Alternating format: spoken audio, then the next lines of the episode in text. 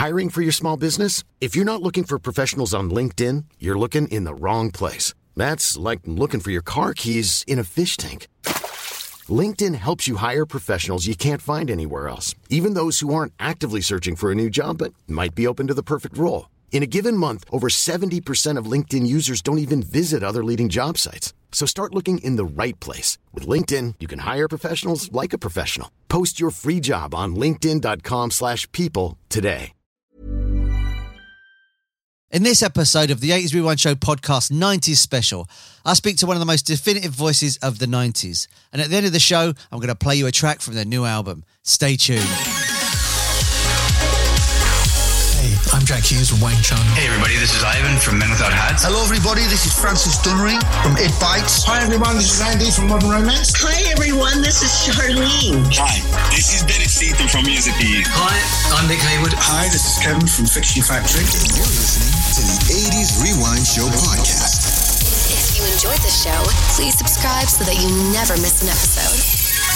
And now, welcome your host, the face for Radio Burgess. Hello, hello, it's the 80s Rewind Show podcast, and this is the 90s special. I did my first 90s guest, and it could not have gone any better. But before we get on to that, a massive thank you to everybody that shared the show and spread the love about it, because it's been amazing. I've had some fantastic emails from people saying how much they're enjoying it, so thank you very much. And thank you for everybody that subscribed to the YouTube channel and has been watching it on YouTube. Links in the description if you've not done that yet, and you can actually watch the interviews. So get yourself on there, subscribe, and give it a look. Um, and you can see some of the fantastic guests we've got on there as well. And there's all sorts of stuff I'm going to be putting on there over the summer and over the next few years. I'm really enjoying the YouTube stuff. I didn't think I would, but I'm actually really enjoying it. I've always been a microphone person in a room in the dark, that kind of thing. but I'm actually quite enjoying it. It is, it is quite fun. Anyway, on to today's episode. On this episode of the 80s Rewind Show 90s special, we dive into the backstory of the iconic band Jesus Jones with an exclusive interview with the lead singer, Mike Edwards. We discover their struggle to get into the top 40, how they found inspiration from their experiences touring and playing music worldwide. And we get behind the scenes look at their albums Liquidizer, Doubt, Perverse, and Already, which took three years to complete. As well as that, we hear how they formed the band and also the inspiration behind such songs as Right Here, Right Now, and International Bright Young Thing, and Real, Real, Real. It was a great conversation. Mike's a lovely guy. We had a good old chat. And I hope you enjoyed this episode as much as I did making it with Mike. Uh, once again, thank you for subscribing. I'm going to bring you some more 90s guests as they come along. And don't forget to stick around to the end of the show because we've got a special treat for you. Mike and the guys have allowed us to play their last song, Why the Wind Burned, on this episode. So check it out. It's fantastic. You're going to love it. Right, let's do it. So if we can just go back a bit, like mm. growing up, was your house a musical house, or was your was your parents into music? Um, at, a crucial point, yes. In the early years, no. Uh, although my dad had uh, had been a a choir boy and, and, has kind of maintained a love of, of singing and opera and stuff like that. But it wasn't uh, um, kind of a, a, major part, a major feature of the uh, of the household.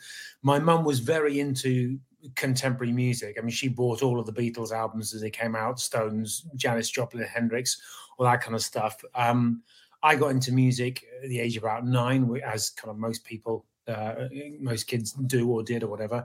Um, but it was uh, it was kind of around about that time that my dad got um, an acoustic guitar, got a, a classical guitar, because he wanted to teach himself uh, to play um, classical guitar. Um, it, it, kind of worked, and he kind of faded out over a couple of years. As he started fading out, I started picking up and messing around with it. And my parents got really irate with me doing this. You know, it's a very nice um, guitar that he had, and there's me just smashing away. And they said, "Listen, if you want a guitar, go and buy your own. Go and get a job, do some kind of work, and, and buy your own." So I did, uh, and it was really that that kind of instigated me playing music. I mean, I often used to listen to my parents' record collection, think, "Oh, I'd like to do that bit, and I like to do that bit, and I like to do that bit." And it could be anything from the drums to the singing, the guitar, whichever was most prominent on the record. But it was, I suppose, really my my dad getting that guitar. Um, and then insisting I got my own that really got the ball rolling. Because I'd say within a year or so of, of getting that guitar, I, I, got together with um, Gen, the drum in the band, and we decided we were going to form a band. And bear in mind, this is that was the summer of 1977. Right. Uh, no, 78 rather. And uh, yeah, so so it, it, all happened pretty early. And, you know, uh, Gen is still with the band now. Fantastic. And which album or song was it that really turned your head into wanting to play the guitar, write music, become a musician? Um, I, I, don't know if there's any one particular one, but I, the the first single I ever bought was Hellraiser by the Sweet, and I absolutely loved that. You know, I, I just loved it. It was fantastic. I was absolutely enthralled by it. Um, and then after that, like I said, it was just more a case of kind of I'd like to do that bit of um, paperback writer, or I'd I'd like to do uh, that bit off um, Paint It Black, or I'd like to sing like Jimi Hendrix does there, uh, or Janis Joplin does here. It was that that kind of thing more than any one particular foundational track, I'd say. That's fantastic. I mean, the Sweet, what a great band they were. Oh yeah, absolutely. Yeah. Well, oh, you don't need me to agree with you. You know, I'm going to say that anyway. I mean, Mick Tucker, the drummer. Wow, what a powerhouse he was! Underrated drummer absolutely underrated. I, you know, I've, I've never thought of that. I should go back and listen because um, I still listen to Hellraiser and Ballroom Blitz and stuff like that with my kind of um, pre that pre adolescent ears. I don't really pick much out of it um, in that kind of analytical way. But so that's interesting. I should go back and check it out honestly, he's great. He's he's completely underrated for a 70s drummer. Because you had John Bonham and such like that. I think he gets overlooked, but oh, the man had such skills. Yeah. He was brilliant. I, th- I, think that was the thing with the Sweet. I think they they were overlooked because um, they were kind of perceived at the time as very kind of bubblegum pop. Although it's yeah. fascinating when you listen to something like Hellraiser, I think really that that was pop music in those days because it's a you know it's a it's a nasty piece of guitar playing going on there. It's, it's and I think they were a band that um, were very capable. Um, uh, and very good, very uh, had a, a, strong style of their own, but just got overlooked because of their their hit singles. Really, in, yeah. in a similar way to, to Slade, I think, who are another band that are absolutely magnificent. I mean, Noddy Holder's voice, it's got to be probably the greatest voice in rock music. Oh, just yeah. astonishing. You know, there's a track off uh, the first live album. They cover um, "Darling Be Home Soon" by John Sebastian. Um, uh, and it's it's one of many songs that's got a chord sequence in it that is exactly the same as right here, right now. So I don't know how influential that was. But at the end of that, Noddy Holder just he goes up an octave and he hits the chorus an octave higher than he has done before. And my God, it makes the, hand, the hairs on the back of your neck stand up. So anyway, yeah, another, another, underrated band. Sorry. True, yeah. I mean, Noddy seems to have no end range. He just he could seem to sing higher and higher and higher until yeah, yeah, yeah, very true. He's wonderful. So you got your first band together. Were you starting to songwrite at a really young age, or were you sort of just doing covers and finding your way through? Uh, yeah, c- covers initially, like everyone else, and then you you, you start uh, uh, writing your own stuff, um, which of course was absolutely appalling. Um, yeah, I, I, know there are some people, and uh, I, I, think uh, Jerry in the band has, has talked to Miles Hunt because Jerry played in the Wonder Stuff for, for a short while to, to help them out. And I think there's, there's one of the songs off off the Wonder Stuff's first album that was, I think, maybe the first song Miles ever wrote. It was written when he was something like 16, you know. And it's obviously it's on their first album. It's a really good song. Yeah. And I'm just I'm just full of admiration because you know I didn't write anything even halfway decent for the first 100 songs. I'd say it was all absolutely dire before then. So that's that's impressive. I said, yeah, and you get like George Michael wrote "Careless Whisper" at sixteen or something. You're like, yeah, yeah. I was uh, anything but a prodigy. I, I, think I was always one of those people that had to work very hard to uh, to be able to achieve the things I achieved. I, it, it, it didn't come easy. well, each road leads somewhere, doesn't it? Um, yeah. Can we talk about just getting the Jesus Jones band together, how it formed originally? Yeah, well, it was a, a, process of accumulation, really, rather than kind of w- one big moment. Um, people came in, people came out. The, the constants really were um, Gen, the drummer, um, who, as I, have said, you know, he, he, and I decided we were going to be in our first band in 1978. Um, about five years, four years after that, um, we we'd already had a, already had a few permutations, and Alan, the bass player, joined. From that point, about 83, 84, something like that, that was the, core of the band. And then we, there, people came in, people came out.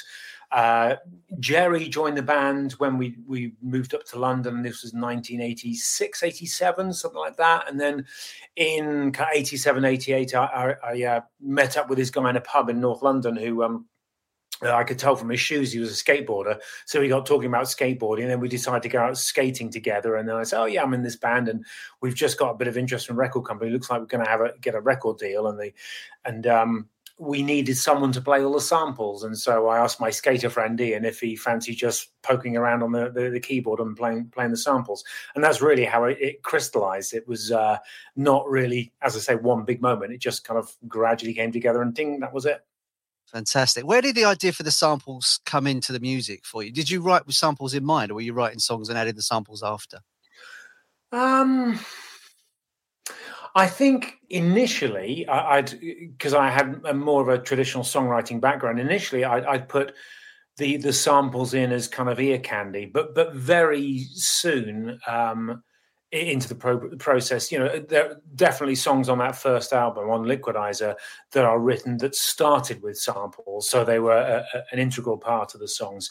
Um, I can remember clearly the the the night that I'd bought this the, my first sampler, um, which obviously you know, you know very primitive by today's standards, but I was just amazed. It was absolutely fascinating, and it it opened really opened the doors to me. I, had been listening to. Um, the stuff at the time, I suppose, would be Age of Chance. Um, really importantly, the Shamen. um, and this always baffles me. That but but, the, but Pop Eat itself were were never an influence on us, but they were certainly doing that kind of thing. I don't know why they weren't an influence on us. That's that's never really don't know. It's it's it's a mystery to me.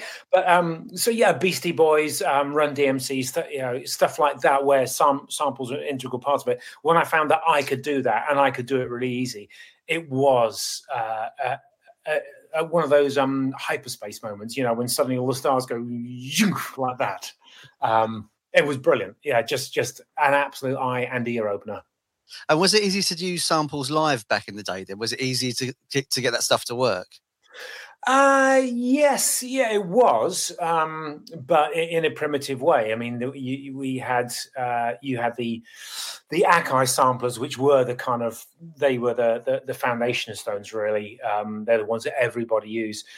Um, they got the job done well for the time, but they were very uh, very primitive. I mean, they the, the, memory was absolutely tiny, and you had to have really hard drives to to back that memory up, and the hard drives themselves were really small. And it's fascinating. I mean, now what we take around the world, um, you know, basically what you can do with an iPad. Um, that was a, a, 30 kilogram giant flight case that we had to fly uh, around the world. I mean, now we, you know, we're, we're going to tour in America in the summer, and it's it's on a small, a 12 inch screen laptop, I think. Fantastic. I didn't know if it was like the Who, where you had a big like tape to tape machine, a big. Uh... yeah, I mean, we we. we did actually start with that. I had a four track Portastudio, and I think that were very early on when we started down that route um, we used that. Then we got our record deal and we got some money. That's when we bought the Akai samplers. But yeah, actually, so it was tape originally, cassettes, in fact. I love cassettes. oh, I, hate, I hate them. Absolutely detest. what, what a dreadful medium so, so many of the, the these the media were awful. I mean, I don't get the vinyl thing in, in the slightest. I you know I'm aware that we sell them, and I I understand all the other arguments. But as something to listen to, it's appalling. It was something. It was just crying out for something like CD to come along. And now you don't even need that. I think it's brilliant, you know. I'm a love vinyl, me.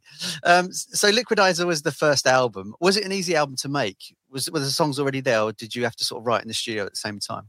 No, right in the studio. It, it was really hard to make, actually, um, uh, because in in the run up to Liquidizer, we'd been uh, we've been releasing uh, singles fairly quickly, and in those days, to try and boost the sales of the sing- singles, you would bring out um, multiple versions with multiple different uh, mixes and uh, other songs on there. So basically, in that period, as fast as I could write, the songs were released. I, I couldn't keep up with the demand for the record company for songs. I mean, they they would over the on three singles, you'd pretty much have to write an album's worth of songs. Right. Um, to, to, to keep up with that, that demand. So I then had the album to do as well. So yeah, a lot of it was get up early in the morning, write the song, go to the studio in the afternoon, record it, get home at midnight, get up early in the morning, write the next song. It was it was very much like that. It was uh, it really as they were needed. It was it was tough. Yeah, it sounds like you were treadmilling as well. It was kind of just.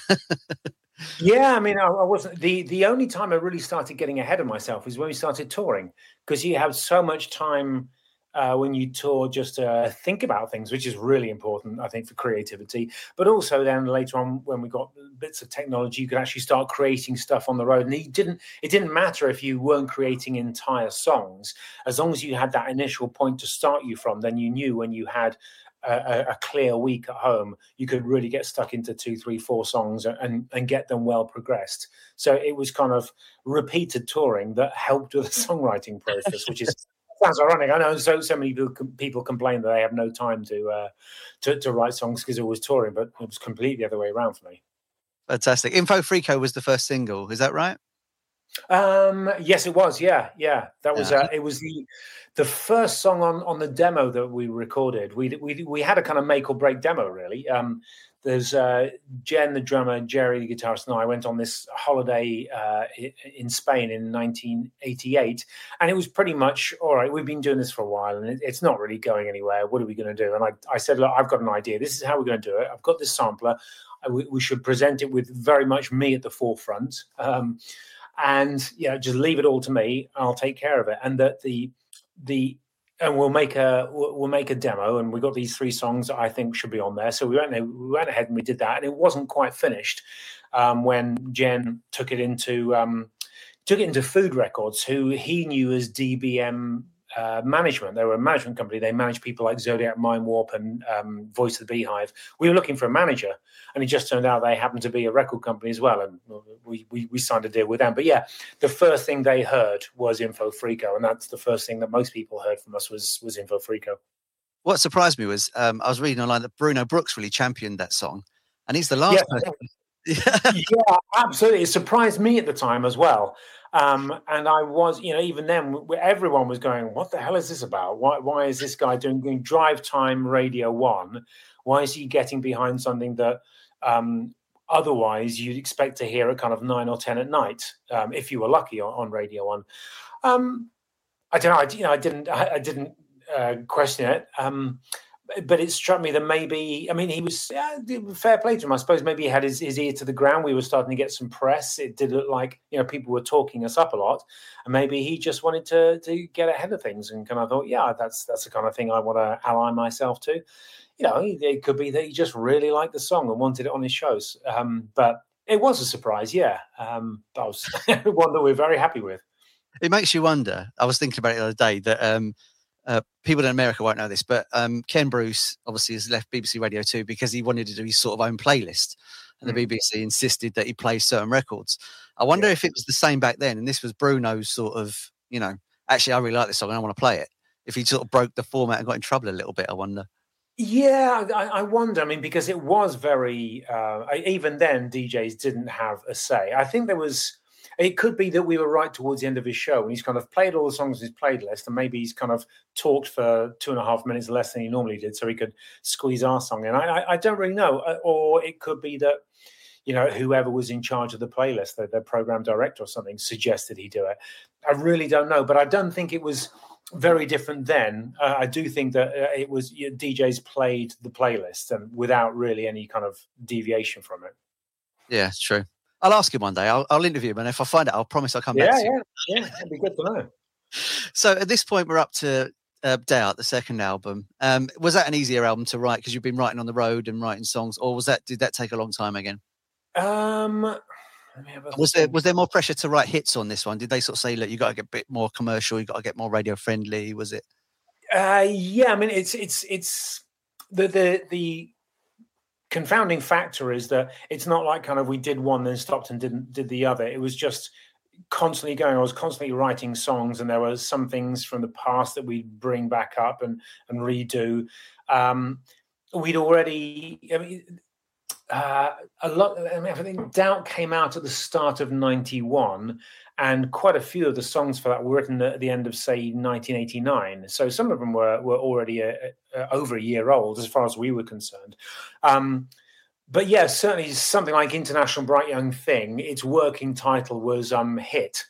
Because that's what I wanted it to be. You know, it was very important to us. At that point, we'd had three songs that were just outside the top 40, only just. And it was really frustrating, really irritating that we were almost there, almost had our foot in the door, but didn't quite have it. So um, the the record company didn't need to put any pressure on me. It was me thinking, you know, I'm fed up with almost being there. I want to write something that does get there.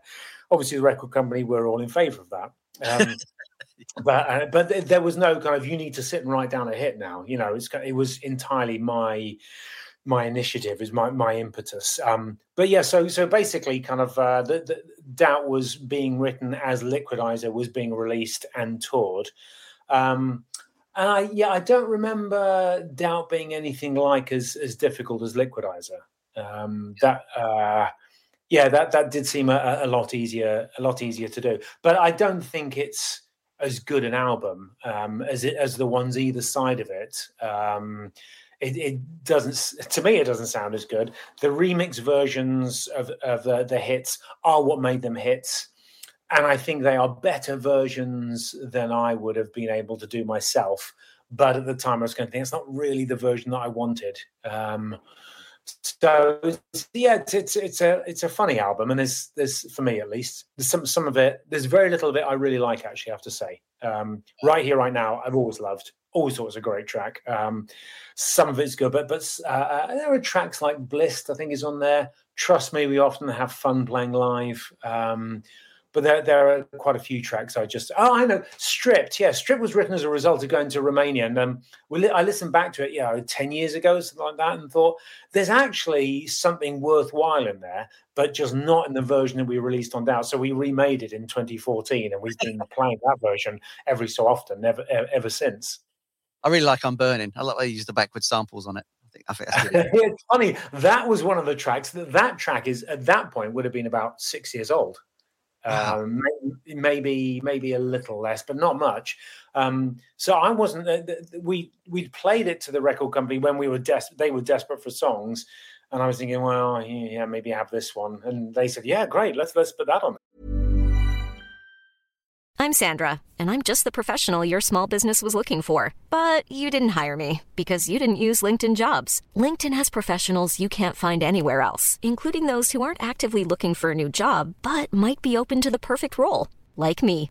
In a given month, over 70% of LinkedIn users don't visit other leading job sites. So if you're not looking on LinkedIn, you'll miss out on great candidates like Sandra. Start hiring professionals like a professional. Post your free job on linkedin.com/people today. Millions of people have lost weight with personalized plans from Noom, like Evan, who can't stand salads and still lost 50 pounds. Salads generally for most people are the easy button, right? For me, that wasn't an option. I never really was a salad guy. That's just not who I am. But Noom worked for me. Get your personalized plan today at Noom.com. Real Noom user compensated to provide their story. In four weeks, the typical Noom user can expect to lose one to two pounds per week. Individual results may vary. Um, welcome back to back Victoria as well. I mean, Vic, the very fact that this is '91, so John Major was prime minister then. Welcome back Victoria is actually written about Margaret Thatcher. Um, and it was written in the Thatcher era. So, I mean, I'm guessing I wrote that in something like 84, 85. Um, wow. And yes, on doubt, six, seven years later. I guess that shows that we were kind of fairly uh, not desperate for material, but we we were we were looking further than we had done had done on Liquidizer. so right here, right now, was that written about the Cold War ending? Is that right? Did I read that right somewhere? Yeah, basically, yeah, that, that's it. It was about the Berlin Wall coming down. I, I remember just it was that event was one of those things that that I having you know grown up in the, the 70s and, and 80s you just thought that's always going to be there. It's one of those permanent things one of those permanent features of life. There will always be this divide between east and west europe. And when it came down it was mind-boggling that you could have change on that kind of scale such a collapse of, of one system. And also um, a very uh, a time of amazing optimism thinking well if we can change that um, then you know what else can be changed? If something that big can, can, disappear and you know this is the end of it. You know growing up in the 80s there was always that threat of you, are going to be nuked. That was if you look back there's so many films from that era that are about that subject about you know what, what happens if you, uh, in, in event of a, a, nuclear war. So for that to go away was you know a bit of a relief um, but also a, a, just an astonishing scenario to live through and that that's really what inspired the song, um, lyrically at least, but musically. Um, uh, Simple Minds had done a cover of um, uh, "Sign of the Times," um, which I really didn't like. I just thought it's that's not hasn't added anything to it, and it's kind of missed out all the good bits of it. Um, and I, so I, I, thought I'd, I'd, like to. I had this, had the the lyrics right here, right now, going on. I think all kind of in, in the background, and I just actually took a loop of "Sign of the Times." Uh, and everyone was into the Velvet Underground at that time. Um, so I got this Velvet Underground type guitar riff uh, and put it over the top of the Loop of Sign of the Times and had the words for Right Here, Right Now. And so the original version was basically just Sign of the Times for three minutes and one two bar loop of it. I love that. And then um, International Bright Young Thing, was that about you traveling around and meeting new people and the excitement of traveling? Yeah, it, it, was written on a, on a plane flying above Siberia, coming back from Japan at the end of um, some mad era of touring. I mean, that might have been at the end of the touring of 90 no it wouldn't have been actually um, but i know that in 1991 we toured for nine months of the year so we are doing a lot of touring and we are going to new places and we're always meeting new people interesting people we're having a brilliant time. I, I absolutely love touring to this day and we, we always did. We were never one of those bands that moaned about it because it was just the most exciting thing and you meet great people and have great experiences and that's um, it was nice coming out of britain and kind of seeing people who felt the same or just understanding how they felt different. You know, we'd seen a lot of things from from Romania immediately after their their revolution to Japan, which was culturally um, a real shock, but in a in a fascinating and exciting and interesting way. Um, so yeah, it was, it was just uh, writing down how it felt to be part of this kind of this this wider world that I was experiencing firsthand. It's all very well to kind of say, yeah, it's a wider world, and we all have things in common. But when you actually meet these people and you know uh, talk to them, and you know from such different cultures, really exciting. Um, so yeah, and especially when you're kind of out of your mind on on a lack of sleep, eight hours into a twelve hour flight or whatever it is, yeah, uh, and knowing that you've got to write a song by the time you get off the plane. Um, there might have been some aspects of that I wouldn't write now, but you know what, what the hell. it's fantastic. I know it's obviously going to talk to you today, so I dug out my 45 original copy. Um, right, yeah. It still has yeah. its wall sticker in the corner. Just to wow, blimey, that's a, it's a real uh, article from the past, isn't it? That's it. I went and bought this. So, um, because me and my mum grew up, we were always skinned. Woolworths used to um, put their singles out, and then after about three weeks, they would put it in a bin for 50p. So it's got right. my 50p. Not to devalue the song, but I had to wait three weeks to get it. I had to, That's, to, That's pretty good. Yeah. I, I, always had to wait out to get the records I wanted, but I got them in the end. So, yeah. but um, what I love about the album, looking at it in that in that version? Is it like it was it was a like a song time capsule because you was writing about everything around you at the time? I think it's a lovely aspect to those records. Yeah, I mean, and that was that was the intention. It, I did want to ca- capture a kind of a point in time, which is you know going back to talking about writing international bright young thing. There was all, always an element of kind of yeah, I'm not especially happy with that line, but I'm writing it now, and tomorrow's another day. Um, and so we we were very much of that that mindset. I mean, it, you know, we we knew that we were writing pop music, even though that that was a, a little bit of a, a, dirty phrase. You know, going back to our thing about Slade and the Sweet and how you can be denigrated if you write pop music. We knew that's what what we were doing, and I thought that that was just part of it. Let it be part of that time. A lot of it does sound very dated, and you know, I don't mind that at all. I didn't really. I had no plans, but I didn't expect much of it to last. I think, and the fact that we are and the fact that we're playing some of those songs now is a kind of double-edged sword. it's kind of nice, but there are sometimes it's funny. We often talk about it. I mean, "Never Enough" is is the one song that in rehearsals everyone goes, "Oh, really? Do, do we have to?" You do it live; it's brilliant. It's, you know, it's a great rocking song, and you can see why the record company said, "Yeah, you got to put that as a single." You can see why people want to hear it, but in a rehearsal studio, oh man, that's pulling teeth. We I try mean, not to play it. Oh, I just love how like the album was completely different in, in parts. Like Real, Real, Real, it's got like a tribal start to it and a tribal feel as well. And then you've got the pop. It's it's, it's a wonderful collage of the time. I think it's fantastic. It's, it's Kodos. It's, it's, no, honestly, it's a great album. I just thought I'd tell you what I mean. wow, fabulous. Well, I mean, it's you know, I was intending it for, to be a kind of mishmash of things. Um, so I'm, I'm I'm really pleased that it it became it became a very easy thing. Uh, um, the, the, approach became very straightforward. it, and it, it, was quite nice, kind of thinking, well, here's some mysterious Bulgarian, Bulgarian voices. Why not put that with ACDC? Whereas, you know, kind of three, four, five years earlier, I wouldn't have thought of it for a moment, but it just kind of opened up a new way of working. Um, which was, you know, which I'm really pleased about. And I think, you know, kind of uh, coincided with a lot of people taking that approach. And now I think it's a standard approach, which is great. Yeah, yeah. Um, we get to like Perverse about '96. There was a large gap between the albums. Was that due to touring, or just writing, or just wanted a break? Or oh, well, Perverse was actually '93. Already was '96. Um, Perverse, yeah, we did. A, I said in '91 we did nine months of touring.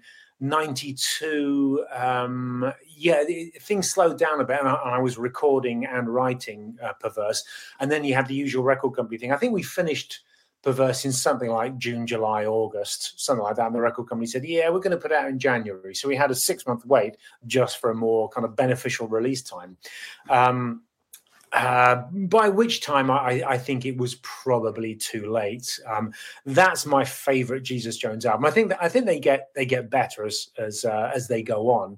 Um, already the album that, that, came out after that, I really like that. There's plenty of that I can listen to, um, and quite a bit of perverse as well. Whereas doubt I won't really listen to at all, and um, uh, liquidizer every so often I'll I'll well very very rarely every nine months, eighteen months I might listen to something off it, but only if I have to try and remember how the words go because we're doing a song we haven't played for ten years. Um, but yeah, so so perverse. Really proud of that album. We did take time over it. I think yeah. as as a reaction to um, uh, the very sloppy nature of doubt. Um, eh, uh, Warne Livesey was the producer of Perverse, and I, I just think he did the most fantastic job because he took songs that I'd done. It, it was very much a kind of George Martin to the Beatles, not on comparing myself to the Beatles, but someone who could add in um, such a creative input to kind of take a song and, say, yeah, it's, it's, great, but you need to add another section on the end there. And I've never had that before. It was just, here's the song, that we might chop out a bit before the first chorus. This is go away, write something else, do something else, add another guitar part. It was it was like that, and he would then do some stuff that just blew my mind. So we took time working on Perverse. Um, we then with already which came out after that um, there were two versions i think there was one uh, recorded with a couple of guys who um, worked in a, in a studio that i co-owned at the time and the second version was the one that Martyn Phillips who produced uh, right here, right now, that he made. He was very painstaking. I think we took something like six months to record his version, having already done the entire album once before with some other people last time, and then the delay for the record company. So there was a three year gap between Perverse and Already. But yeah. it was only, but it was a year and a half. Oh, I suppose two years between um, Doubt and Perverse. I mean, Perverse is a very like sounding like polished sounding album as well. It sounds completely different, doesn't it? It's like yeah, yeah, absolutely. And that's um, I mean, it did co- it did coincide with me thinking that I should stretch things a little because the first two albums were often written in, in a hurry. They were very formulaic because um, I had no time. Certainly, Liquidize, I had no time for anything other than the formula. You know, as long as it went verse, verse, chorus, verse, chorus, middle, chorus, end fine. I, I knew I could get it done in the morning and record it in the afternoon.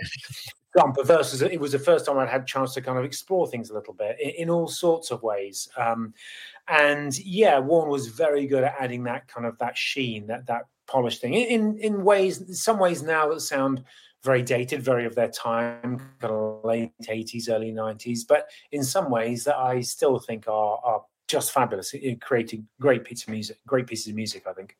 Yeah, it's great. It, it's it's polished, but it's sort of darker and rockier, and that's that's the bit that drew me in. Like it's like, oh, that's the bit that really sort of grabbed me. Like this isn't the Jesus Jones that I know and love. This is a new band that scares me a bit, and I like it. yeah, I mean, and that we we felt that that was more of a re- reflection of the actual band that we were. There's in a way kind of more in common with Liquidizer and Perverse than Doubt and Perverse because of that. It was us kind of, and to some extent, reacting against our, our kind of our our pop notoriety, I guess. Um, uh, yeah, I, th- I, think that's that's pretty much it. It was um, it, it, was a statement album in all ways. We were trying to say this is who we really are and this is what we're really doing. And, and the reason it's called perverse is because we also felt that we were bucking the trend. We were going, we were very much swimming against the, the tide, having everything been pushed forward in the the era of kind of uh, liquidizer when that kind of technology in dance music was new uh, and then doubt onwards when it suddenly became much more accepted and acceptable Mm. Um, so things, in my view, were kind of progressing and moving forward into the future. Then, when uh, grunge happened, and then starting the, the, the start of um, uh, uh, Britpop, we seem to be taking huge steps backwards. And I couldn't understand why I'd be out in these techno clubs hearing sounds like which I'd, I'd, never heard before. Give me the same feeling that I had when I was listening to Blockbuster by the uh, by the Sweet or Hellraiser by the Sweet. That same kind of feeling, excitement, like this is amazing. This is I've never heard something like this before. I didn't understand why we were then going back and listening to our, our, our parents' record collections as they were without really much change. Uh, and so by doing an album, we made a big deal out of the fact that we were making a rock album the way a techno artist will make a techno album mm. um, which was a perverse thing to do. It was a perverse. It wasn't. It wasn't the smart move to make an album that wasn't a very traditional guitar album. Um, yeah. But we did anyway because we felt that was a reflection of who we were and what we were about. What what I did the other day for fun was I played um, Nine Inch Nail, Nails' is Downward Spiral album and then Perverse next to each other, and I, right. and I was okay. I was sort of going, it could be like a father and son kind of relationship. yeah, I found that interesting we went to America um, because the industrial scene had, had, started to kick off there. Obviously, you know, Nine Inch Nails and Ministry, and people making comparisons with us and that. And I guess it's just because we were using the the technology, in particular, drum machines. I guess. Um, uh, whereas, yeah, I, I felt there was a big difference between what we did and the industrial stuff. The industrial stuff didn't have didn't really have a groove. It wasn't based in dance music. Um, yeah. It's not to denigrate it in any way, but it, it, it sounded different. It came from a different place. But yeah, you know, I've kind of um, uh, it, it's it's quite nice when people make that comparison, um, just because it, it shows me that there were similar things going on in different places at the same time. Yeah, yeah, like you're saying, like pop will eat itself. Like you know, how mm. come there? It's almost the same but completely different, which is wonderful. Yeah, yeah. Um, last year, you brought out some new singles, uh, "Wire to Windburn" and um, "Where Are the Dreams." Is there a hint of a new album on the way? Is that why he's releasing the singles? I'm not sure about uh, uh, about an album um, because these days you know, it, it takes a long time to make an album um, because we we do it in a DIY way, um, not because we're cheapskates, but actually it's very easy to do that now. The technology has got so good um, that I, you know, I can do it all in, in, the room I'm talking to you from now. Um, uh, and when I say I can do it all, I'm, I'm getting uh, files emailed over from our bass player in Chicago. Um, Gen, our drummer, now has this uh, electronic drum kit, and he just plays into his computer and then sends me a tiny little file, and that's it. You know, I, and I, I can then give him John Bonham sound if that's what he wants, or someone else's sound if you know if that's what he wants. So I can tie it all in here. I guess is what I'm saying. But no, to, but to, doing it that way and also writing, just finding the time, find, the time to write. No, it's not really that. It's actually finding inspiration. You know, I've, I've been writing songs now since my early teens and uh, um, kind of late fifties now. So um, it gets harder. It gets harder to write. I think it gets harder to listen to music in the same way that I did before. I still find a lot of music really inspiring, um, but not as much as I did. I don't feel kind of part of a scene. I don't feel involved in a scene in any way. So it's harder to write. Um, it's lengthier to record. Uh, and as a result, um, I don't think an album. I think we might accrue an album's worth of songs over the next five years. Is probably the best answer to your question. Okay. Um, are you still in your mind an environmental songwriter now? Or do you write differently? Like we were saying, obviously that was very about the surroundings. Do you feel the same? You write the same way now, or do you, do you, do you sort of sort of write not to order, but in a sort of non-personal way? Um, I, I, don't. I try and steer clear of the kind of the socio-political commentary, which I did, I did a lot of before. Partly because I did a lot of it before, and but partly because it doesn't, unless you can tie it into uh, an emotion, I, I, don't think it's it's all that engaging. Um, I still struggle with writing lyrics. I was I, I never set out to be a lyric writer or a singer for that matter. Um, I find it very difficult. I don't think I do it very well very often. Uh, there are sometimes I, I, I can do a good job of it, but I think it's more by accident than by design.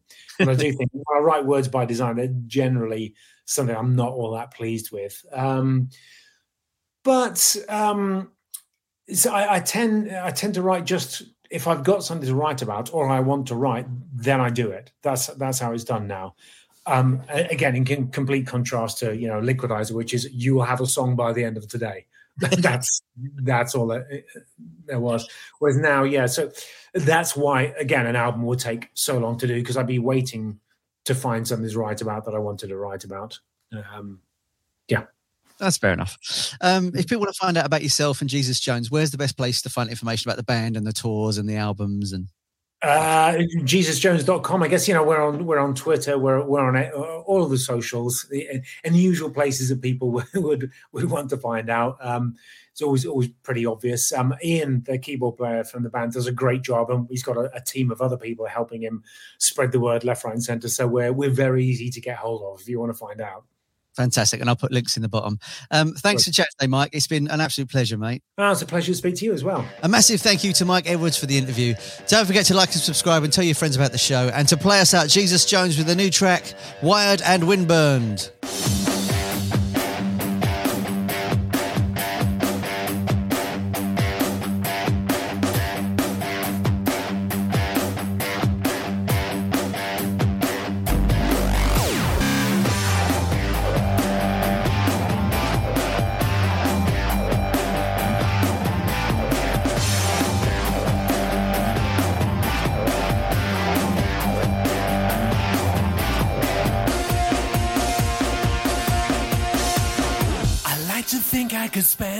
Days in the sunshine.